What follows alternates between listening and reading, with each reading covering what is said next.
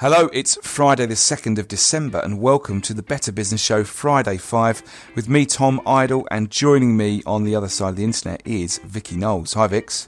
Hello, how are you doing? I'm very well, very well. Um, how's it all going over there?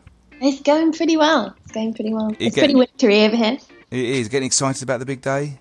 I am, yeah. I love I love all this build up. It's great. It is, isn't it? The excitement's definitely brewing in our house. Advent, well, Advent calendars opened. The tree's up. We put that up last weekend.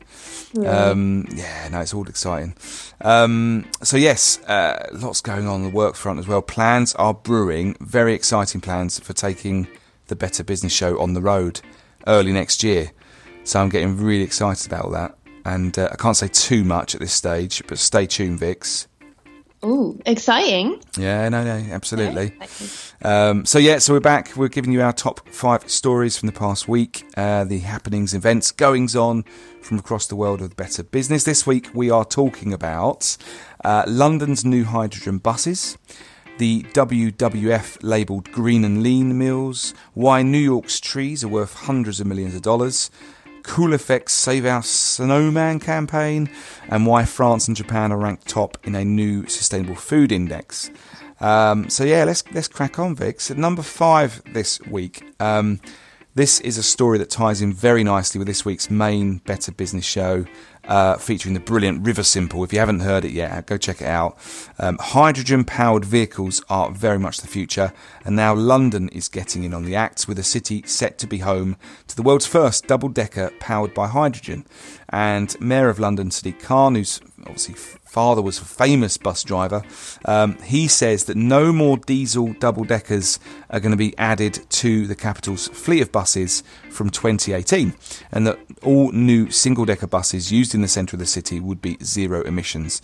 And the hydrogen double decker is set to be trialled on London's roads next year, with authorities in London saying that at least 20 brand new hydrogen buses are going to be delivered to the capital as part of a £10 million part EU funded project, with Transport for London providing uh, £5 million of that money.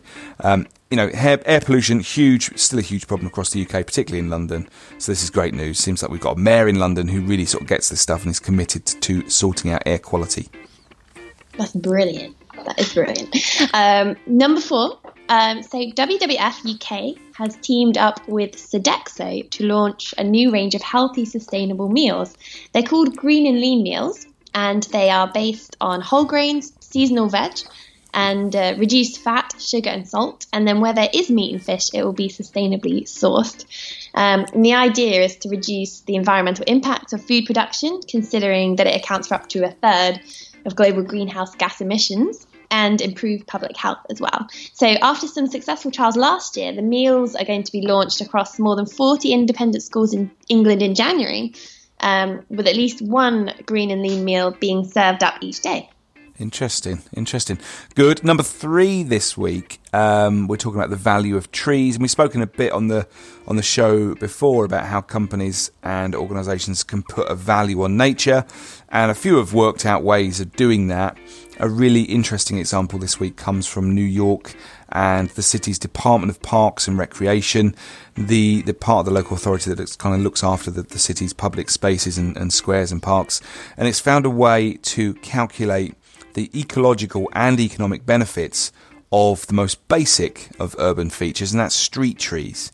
And it set up this program called Trees Count. And last year, it got all these sort of volunteers together and asked them to do uh, a bit of a sort of tree census, I guess, collecting data on each of the city's trees.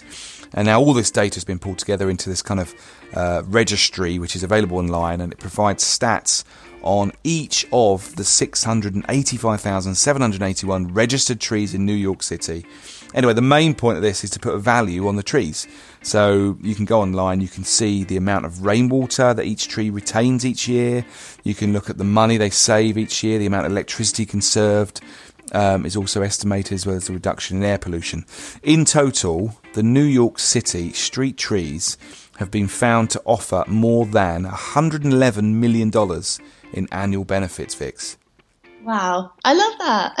It's cool, isn't it? It's great, it's great to put the dollar value on it. It is. Cool. Um, next, okay, so Cool Effect. Um, they make it easy to support the world's best carbon reducing projects to cool the planet. Uh, as it says on their website. So they've come up with uh, a new campaign and they're telling us that our lovable snowmen are at risk. They're saying their habitats are shrinking and they're even getting shorter over time. and you can save a snowy pal for only 10 bucks. For $25, you, you can give hope to a snowman family. And for $50, well, you'll save an avalanche.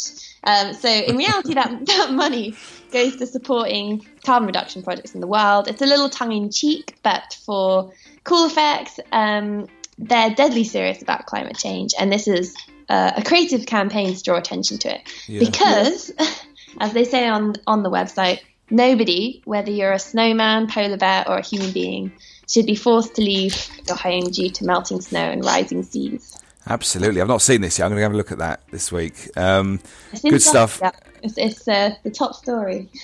wow. Okay, I'll have a look at it. Uh, so, number one this week, uh, there's been a new ranking released by the Economist Intelligence Unit um, looking at nutritional health, sustainable agricultural practices, and proactive policies for reducing food waste.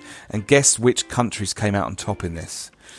It was, well, you'll never guess. It's France and it's Japan coming second. So the 2016 Food Sustainability Index, worth a look this, developed by uh, by Barilla Center for Food and Nutrition, uh, looked at agriculture, looked at nutrition and food waste in 25 countries, which account for 87% of global GDP, so the big countries. Uh, and it found that France is the leader with what it calls holistic food waste policies and high nutritional health, the key factors contributing to its top score. We know the French eat well, don't we? Uh, mm. Second, Japan, with a real strong fo- focus on kind of agricultural sustainability and nutritional health. The country's struggling. Uh, well, India is ranked bottom. Uh, and that's basically because there's you know inadequate nutritional health for its population, uh, and it has the highest prevalence of stunting and wasting in children under the age of five. Uh, also, unsustainable water management in India. Uh, Saudi Arabia and the United Arab Emirates are ranked quite low as well, 24th and 22nd, uh, which is basically a reflection of their excessive food waste per capita and a high prevalence of obesity, apparently. Uh, the US, as you might imagine, received quite a low score for, for not only food waste but also uh, lots of overweight people.